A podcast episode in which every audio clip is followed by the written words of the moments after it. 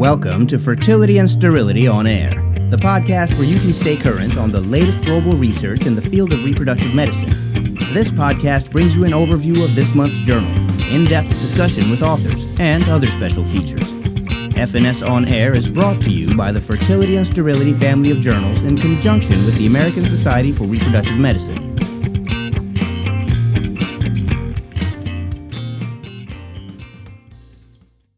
Hi, everyone, and welcome back to another episode of FNS Unplugged. I'm one of your four co hosts, Pietro Bortoleto. The other three, and really kind of the rock of the show, Daylon James, Molly Kornfield, and Blake Evans, are also with me. Guys, how are all of you? Doing well. Great to be with you. Good afternoon, everyone. Pleasure, as always, to see your faces. Hi, guys. Good to see you. And Blake does still not understand that this is an audio only podcast. He thinks we're broadcasting live. But anyway, here we are.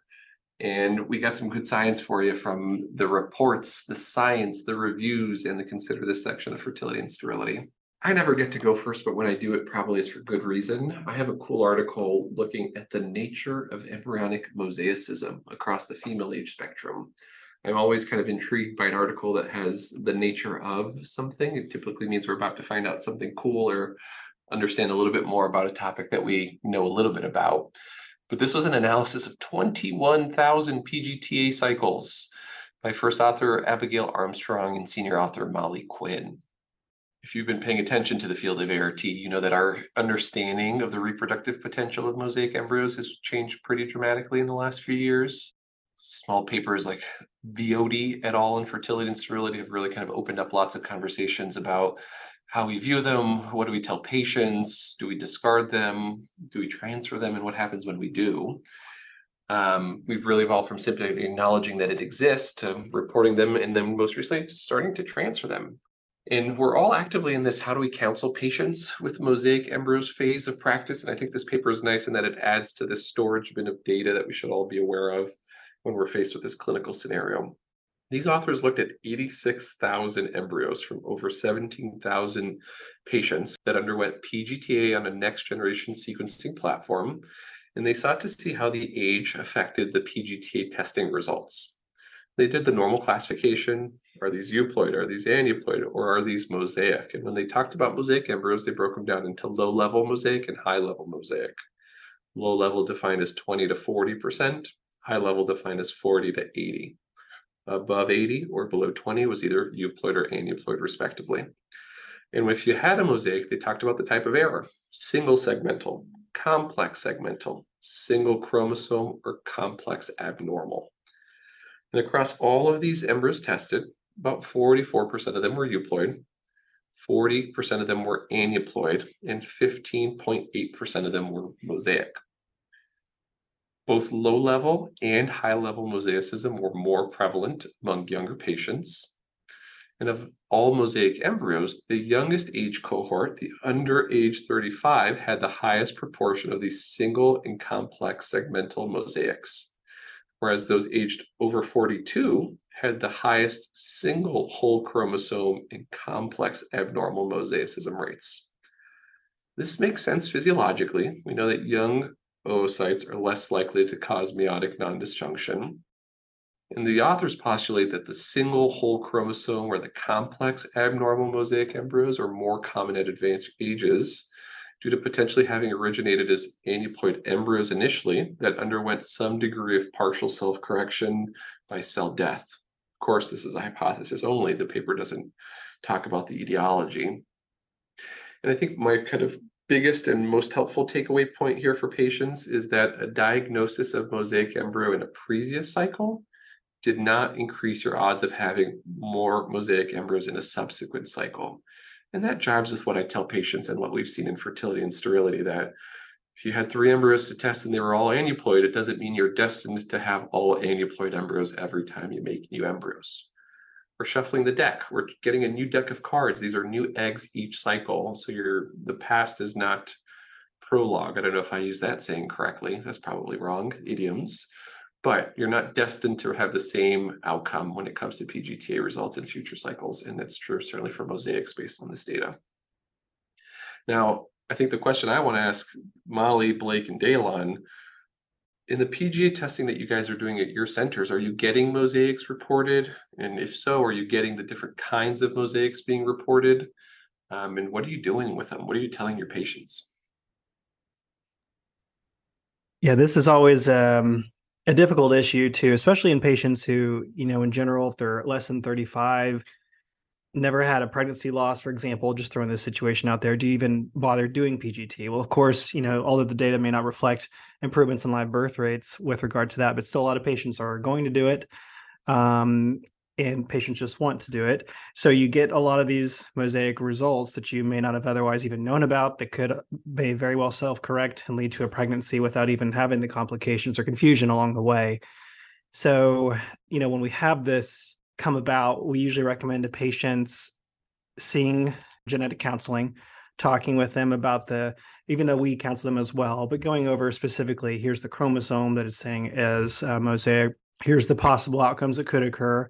Very well could lead to a pregnancy, could lead to a live birth, completely normal child, but it's also possible that won't happen. So we haven't seen genetic counseling after being counseled. And, and this is usually, we'll have this embryo as kind of the last resort if they have other embryos to transfer, of course, we're going to want to do that before this one. But that's typically what we do. We only consider transferring the low level mosaics for the most part. High level mosaics, we typically do not. When I was in fellowship, the reporting, and I know some clinics do this as well, but reporting is a little different for where I was in fellowship. They would either just say normal or abnormal. And the low level mosaics were typically lumped into normal for the most part, depending on the degree of mosaicism. So but now we're having where we report it as high level, low level segmental. So it makes it a little bit more complex. And so that's typically how we handle it. I thought a real strength of this paper was that they all went through the same lab and they all use next generation sequencing. We do have low level and high level mosaic at our lab, but I would say that the company that we use may interpret that and define that differently from the company that's in this study. Daylon Cornell always did something interesting that I kind of liked and wanted your comments on is that they reported on their PGTA report and Uniquely, Cornell did its own PGTA in-house, did not involve outside testing laboratories. Is they reported exactly what the chromosomal makeup of each embryo was and would categorize it as proceed with embryo transfer for euploids, embryo transfer with caution for mosaic embryos, and would, would report out the exact amount of mosaicism and what they're seeing that's giving the mosaic report and then the no embryo transfer for the aneuploid results. And I always thought the embryo transfer with caution was always kind of prescient and ahead of its time a little bit that we acknowledge that there's probably some reproductive potential here as long as the patients are well counseled and you use it in the right clinical scenario. Yeah, I mean, I, I would agree with you there that perhaps a bit a, ahead of its time as a center. But I will say, and this is no fault to Cornell or anyone, that I think that that kind of nuanced position can be unclear uh, for a patient. And the fact that there's no standard that's like set nationally can be confusing i think for and I, of course i don't practice but for mice but i bet it's confusing for some docs as well as patients and I, i'm just confused by the idea from the outside that like you could get some counseling in one place and then if, if you're really motivated and you have no other options that you just go find get counsel somewhere else where, where they're more permissive. I think that it, it's just a you know a, a question of uh, as the the resolution of these assays increases and the amount of information we have about embryos gets more and more and, and better i think that we're empowered to make really informed decisions but i just wonder about whether or not uh, there will be a, a, kind of global standard that ought to be set so that there can be some consistency between groups. I think as more and more data are coming out, a lot more people are as you mentioned, Daylon, the more permissive, so to speak, or we just we have more information, knowing that the outcomes of these mosaic embryos very well could be a normal pregnancy. So as more and more data mount, people are more comfortable with that idea. Whereas, you know, five, ten years ago, that may not have been the case at all. So it is becoming more and more common, but you're right, it is quite a confusing topic for both patients and providers alike. And this could eat up several several minutes an entire consultation in and of itself talking to a patient about mosaicism but it is it's complicated. There's also some nuance to it depending on where you're practicing and i think i only appreciated this Daylon after i left new york and came to boston ivf in a mandated state the insurers kind of put some guardrails on what you're able to do and if you have a genetically tested normal embryo that's good quality you have to use it before you they'll allow you to make more embryos and sometimes purposefully choosing or not choosing a lab that reports mosaicism or doesn't report mosaicism sometimes it can put some handcuffs on you and make you have to do something that you think is not in the patient's best interest or something that the patient doesn't want to do just to kind of proceed with ART coverage. So there's there's definitely some nuance to this depending on how patients are accessing their IVF cycle, who's paying for it and, and where it's happening that I didn't appreciate. Well, that's a, a, pretty good segue to my story. Speaking of aneuploidy, uh, ripe for disruption, I think we, we could consider it based on uh, that conversation. And, you know, while the reproductive technologies take many forms and the, the it's very nuanced. The outcome is relatively binary right? Live birth or not. And in the relatively young field of art the approaches to maximizing a chance of positive outcome. They've evolved considerably. I mean we kind of just alluded to it. The understanding and application knowledge is constantly evolving. Um, and uh, in the current generation of art single embryo transfer is preferred, uh, of course, if not mandated. And selecting the right embryo for transfer from a cohort of embryos is critical.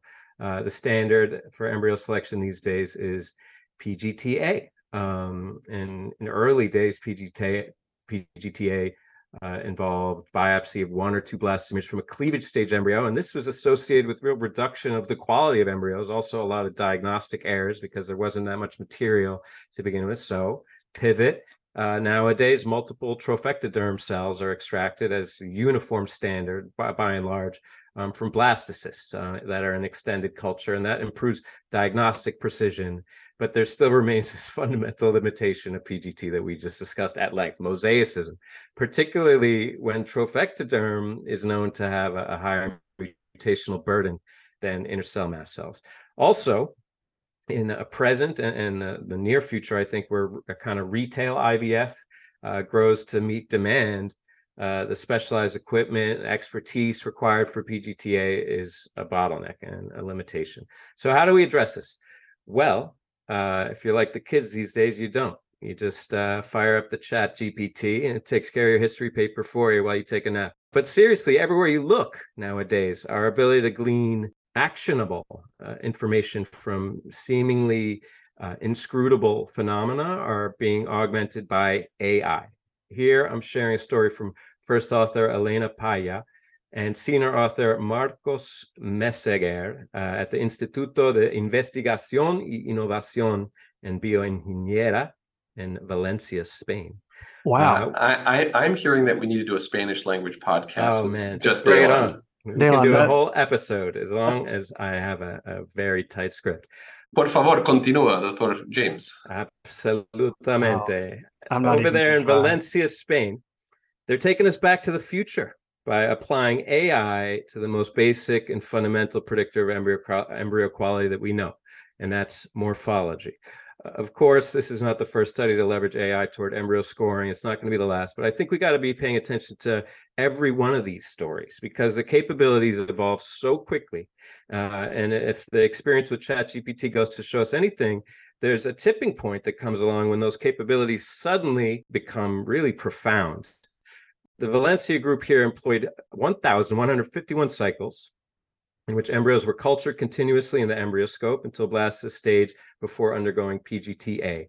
Uh, the breakdown of these were about 57% aneuploid and 43% euploid. And they took a single frame from each hour of embryo culture, from hours 10 to 115 hours post insemination. So that's 105 frames um, that they used as an input for this deep learning model. And the model extracted features uh, from these frames, analyzed uh, the temporal relationships between those features, and then incorporated these values into a training set to enable prediction of euploidy. Um, it's actually a lot more complicated than that, but that, you know, kind of messy synthesis that I just put there, that's the best I could do to understand it. So I invite you guys all to take a look. But uh, of the many models that they developed and tested, they ultimately identified one had a positive predictive value of 0.8205. So pretty solid. They acknowledge that the generalizability of the model is limited in its current iteration because all the training data was derived from embryos at this single center. So you'd want to incorporate data from a lot of other centers, but it's all within the capabilities of, of this paradigm that they've set up. And, and, for me, the studies are really difficult to parse, all of these AI type studies, because partly, as I just alluded to, because I'm like an imbecile when it comes to computer science, but more because there's this component to the work where you don't even really know what the model is doing or how. Some of these AI programs, they give you a result and you don't know how they got there. As a scientist who has had the primacy of mechanism pounded into my fabric for my entire professional life, I find these magic AI boxes to be a little bit disconcerting. But I, guess I can't argue with the clinical utility of a magic box that gets to the right answer four times out of five, uh, particularly given the potential for non-invasive and cheap embryo diagnostics like this to quote unquote democratize uh, ART in, in, a future of, of uh, great demand. So I don't know, guys, you hear about AI stuff in, in your life at home, socially all the time. AI in medicine now is becoming increasingly prevalent.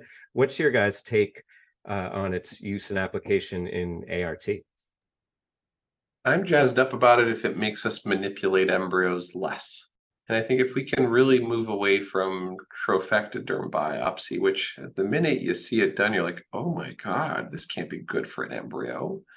If I could help prioritize embryos for transfer, not select an embryo for transfer, if that does better than 50 50, I'm game for that. If it can help me tip the odds in a patient's favor, avoid embryo micromanipulation, avoid potentially even having to freeze an embryo. I get that embryo to day five with a little bit more information that's going to help me say, I think this one's going to be a little bit better than that one. Let's go ahead and transfer this one. I'm game. But as long as it's built on a foundation, like you said, of good data, good science, because we've done it the wrong way around in this field for too many years where we've come up with a great idea and then try to come up with the data to prove that it actually does what we think it does, ERA, but I think it would be a welcome addition for patients and for clinicians to have a prioritization strategy. I was also really excited about the potential to select the right embryo for or the best potential embryo for a fresh transfer. And I think they have to scale this up. They should use multiple centers. Uh, one limitation was that they use assisted hatching on day three. So find some centers that don't do that. And I think I agree with Pietro. We'd still be combining it with other factors and obviously would choose the highest quality embryo by our usual scoring criteria. But I think this is a really exciting tool. So, what's it going to take for us to be okay with moving forward with this in our clinic? I mean, it sounds really cool conceptually. It's it'd be fantastic. At what point are we going to say, "Yeah, this is a really cool concept," but then we never do it? It's going to take people having a couple hundred thousand dollars lying around to update their benchtop incubators to time lapse imaging based incubation. Very few centers, I think, have kind of bought into the concept wholeheartedly. I know Cornell certainly has for a long time, and people have kind of criticized that approach. But I'd say most IVF centers don't use time lapse photography for embryo incubation and are using traditional benchtop incubators where you take the embryo out and you assess it at very predefined time points.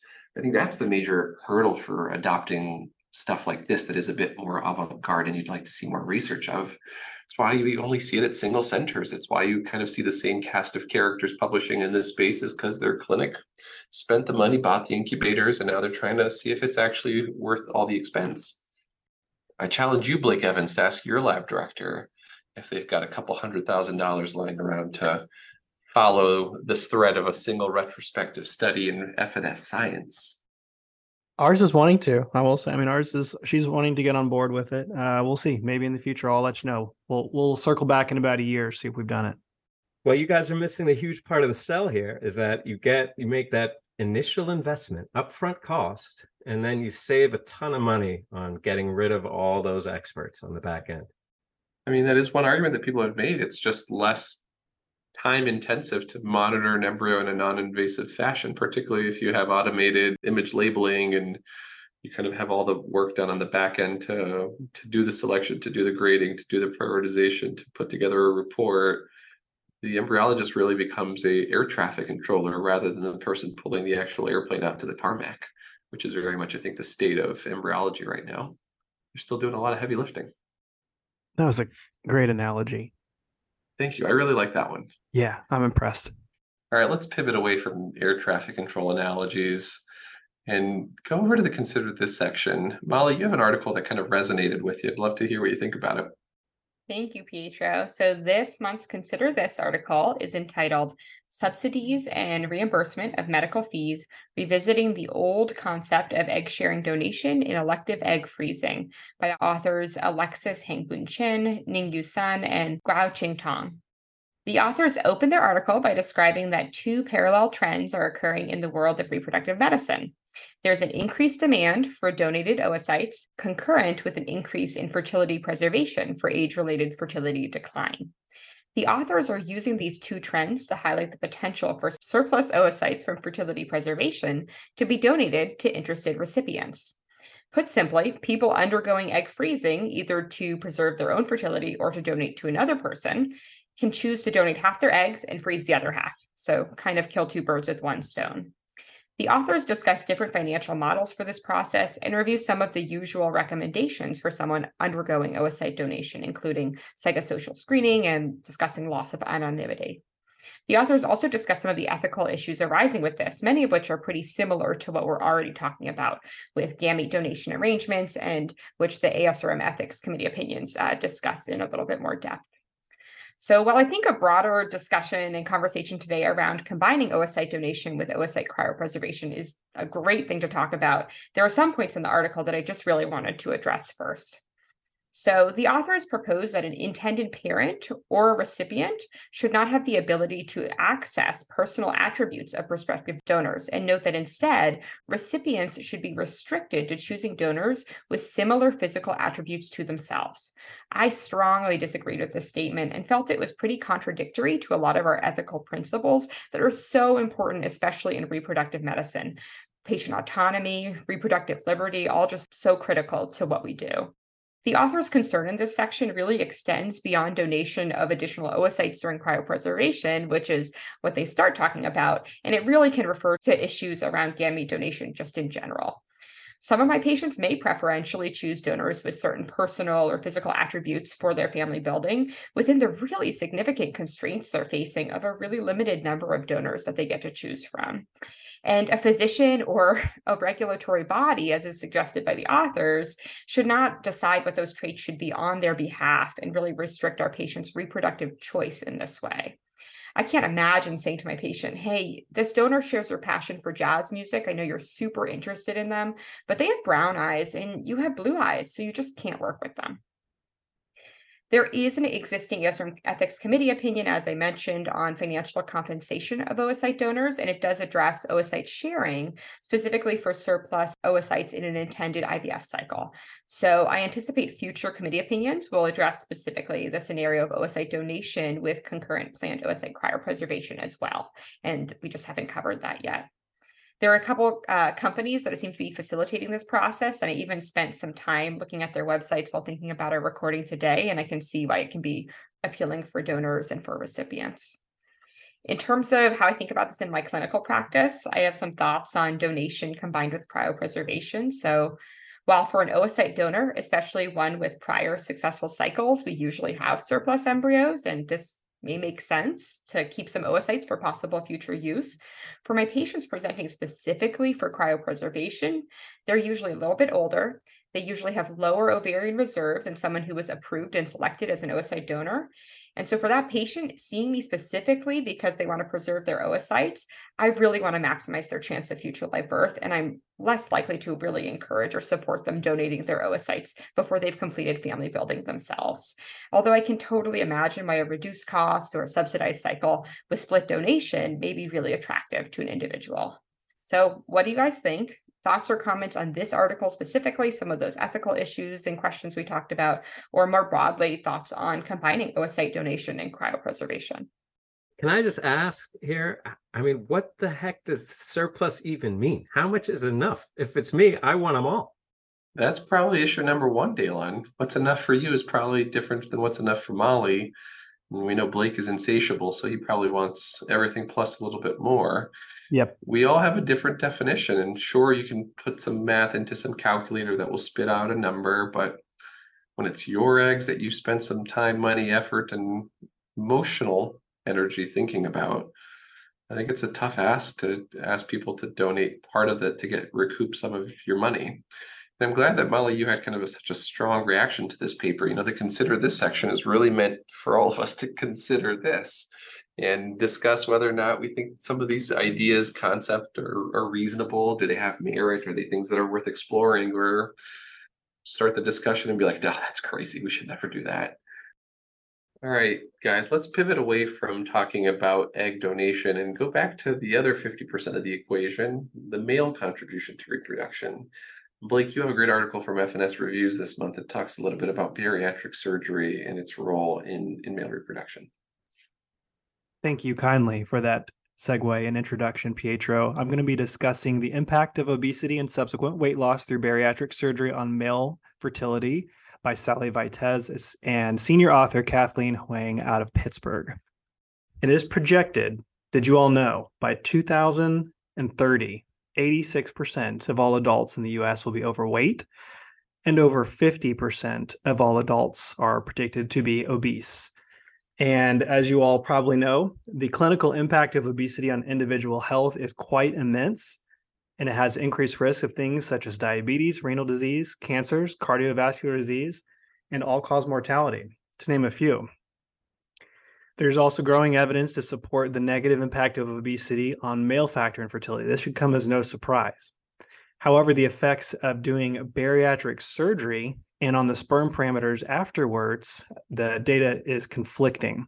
Therefore, these authors uh, of this study do a comprehensive review evaluating current literature published on the impact of obesity and subsequent weight loss on male factor infertility. So, they review the pathophysiology regarding excess adipose tissue and its effects on reproduction.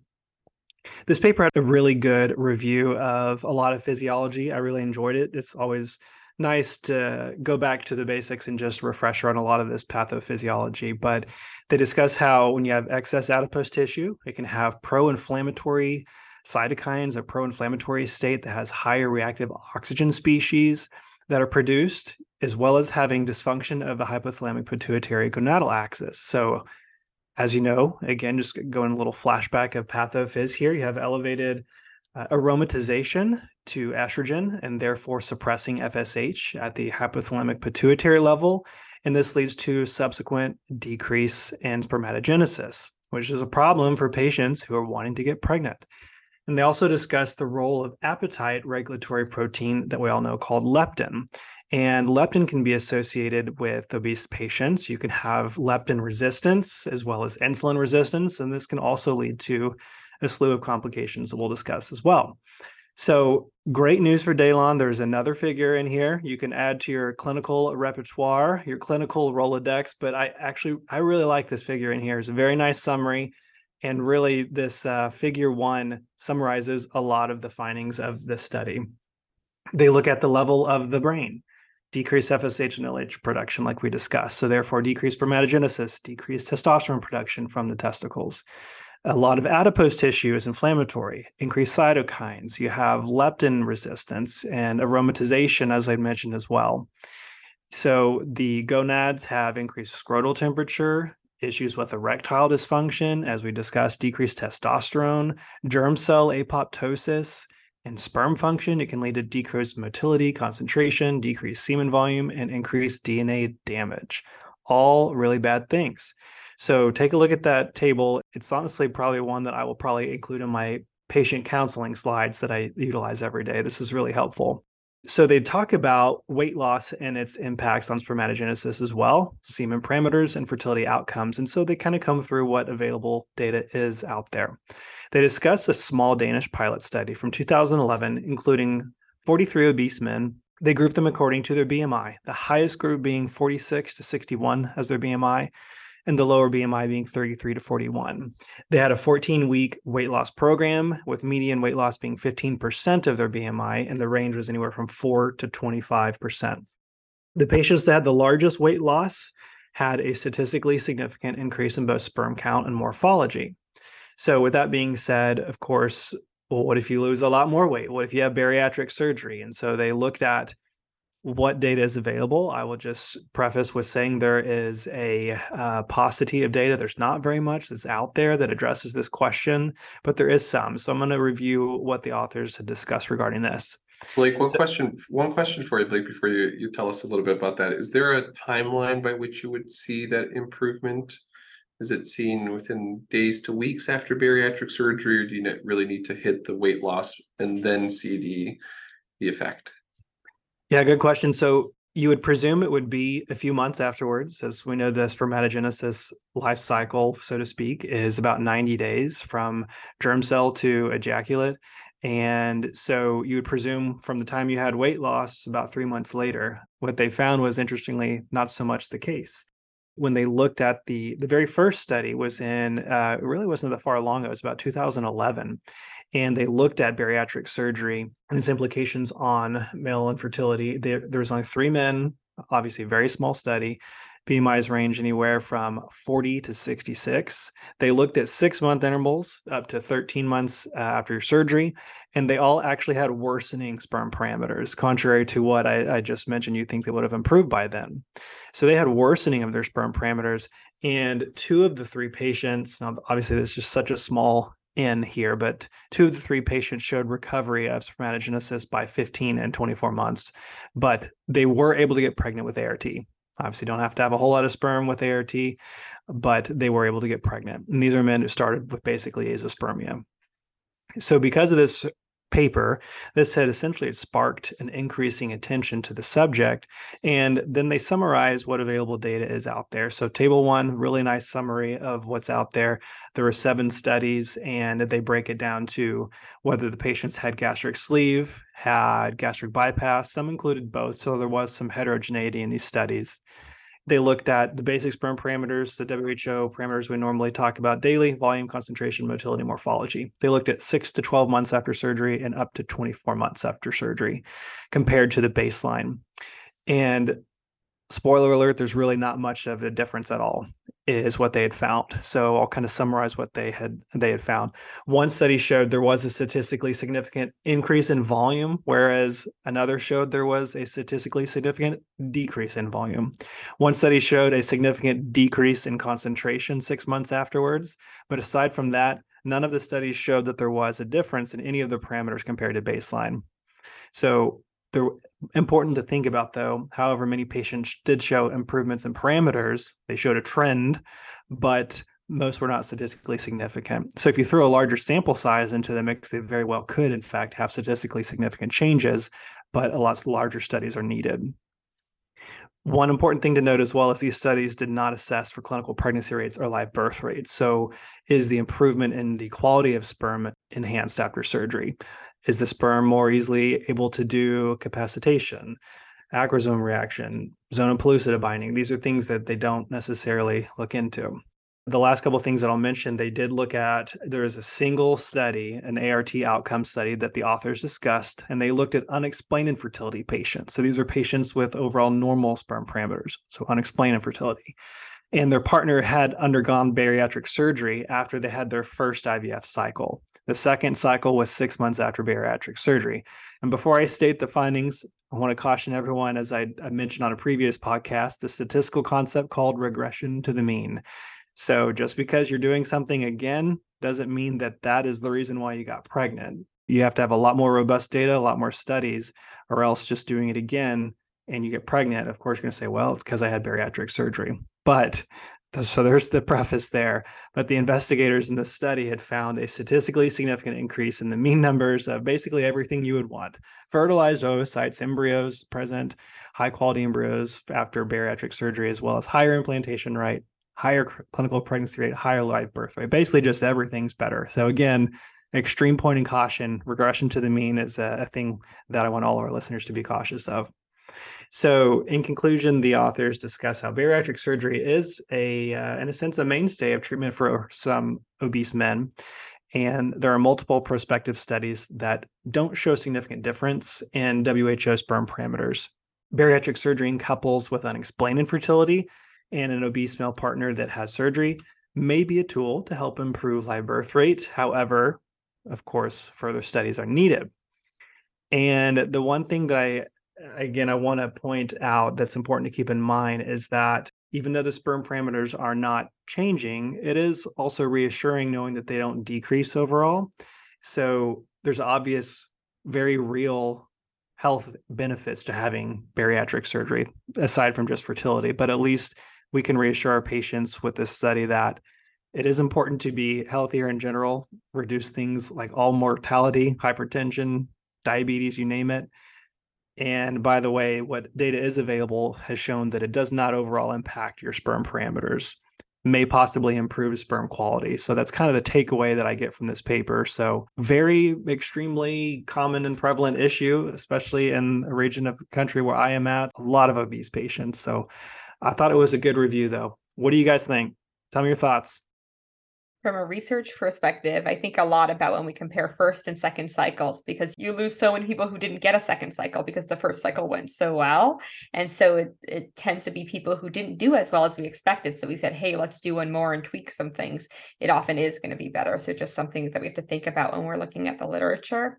I think for counseling, this is great because uh, you might not necessarily refer someone for bariatric surgery and say, come back to me in a year. But if a patient's asking about getting bariatric surgery, I can tell them your sperm parameters will be the same or maybe even better.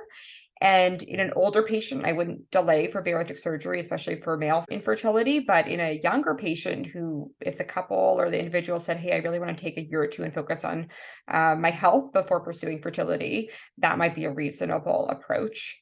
Um, and then I think the thing that we're all thinking is can we repeat this review or can we get some studies out there with GLP 1 agonists? And I'd love to see what kind of effects we're seeing, especially with this HPG axis being involved. If we take something that works directly centrally, what are we going to see for sperm parameters? I think bariatric surgery is fundamentally underutilized in reproductive age patients. You know, we always talk about what do we do with patients who are overweight or obese? Do we put them on a, a plan? Do we do the bariatric surgery? Do we delay conception by a few months to work on weight loss? Bariatric surgery definitely delays it longer. We're looking at a 12 month delay before it's recommended for them to conceive. In men, they don't have that delay. In men, you really start to see some of these effects pretty soon. And if we're going to get better, it's it's pretty early. So I think it makes really good sense to be thoughtful about this counseling, make the referrals, and not forget about the male contribution to these things. In our patients with ovaries, I still struggle about kind of what the role for it is and when the right time to to prioritize that over reproduction. And obviously, age, ovarian reserve, and kind of those things play a big part of it. But at the end of the day, my wife's an MFM, and if I help a patient a very high BMI and a bunch of comorbidities get pregnant, I'm going to get the look when I get home. And if I'm not thoughtful about preconception counseling and optimization for pregnancy's sake, not for just getting pregnant's sake, I'm missing out on a huge opportunity. I think one thing that's difficult in our patient populations is usually when they're seeing you, they want to get pregnant yesterday. And doing something such as weight loss, or it's not just a quick fix and then you got to wait a long time to even see if sperm recovers. It's just something that is difficult to do. of course, we want the best outcomes for our patients. We want them to be healthy. Uh, same thing on the maternal side of things, talking to them beforehand about weight loss, but they want to move forward now with treatments and waiting to lose weight, whether it be with via surgery or diet or GLP one agonist, whatever it may be, it's going to take a long time. And for someone who's older, you know, a patient who's say late 30s or 40s, that's a difficult conversation to be had on on the maternal side of things. But it's a difficult thing for sure. But I I, I do think at least reassuringly that this is showing that there's no adverse outcomes, at least from what we can gather from this data so far. So all right, guys. Well, that's all the time we have for today. Thanks, Molly, Daylon, and Blake for the very excellent articles that you guys brought and look forward to our podcast next month. Until we see each other again blake because again this is a live webcasted video based podcast. See you soon. This concludes our episode of fertility and sterility on air brought to you by fertility and sterility in conjunction with the american society for reproductive medicine this episode was produced by Dr. Michael Simoni and Dr. Molly Kornfield. This podcast was developed by Fertility and Sterility and the American Society for Reproductive Medicine as an educational resource and service to its members and other practicing clinicians. While the podcast reflects the views of the authors and the hosts, it is not intended to be the only approved standard of practice or to direct an exclusive course of treatment. The opinions expressed are those of the discussants and do not reflect Fertility and Sterility or the American Society for Reproductive Medicine.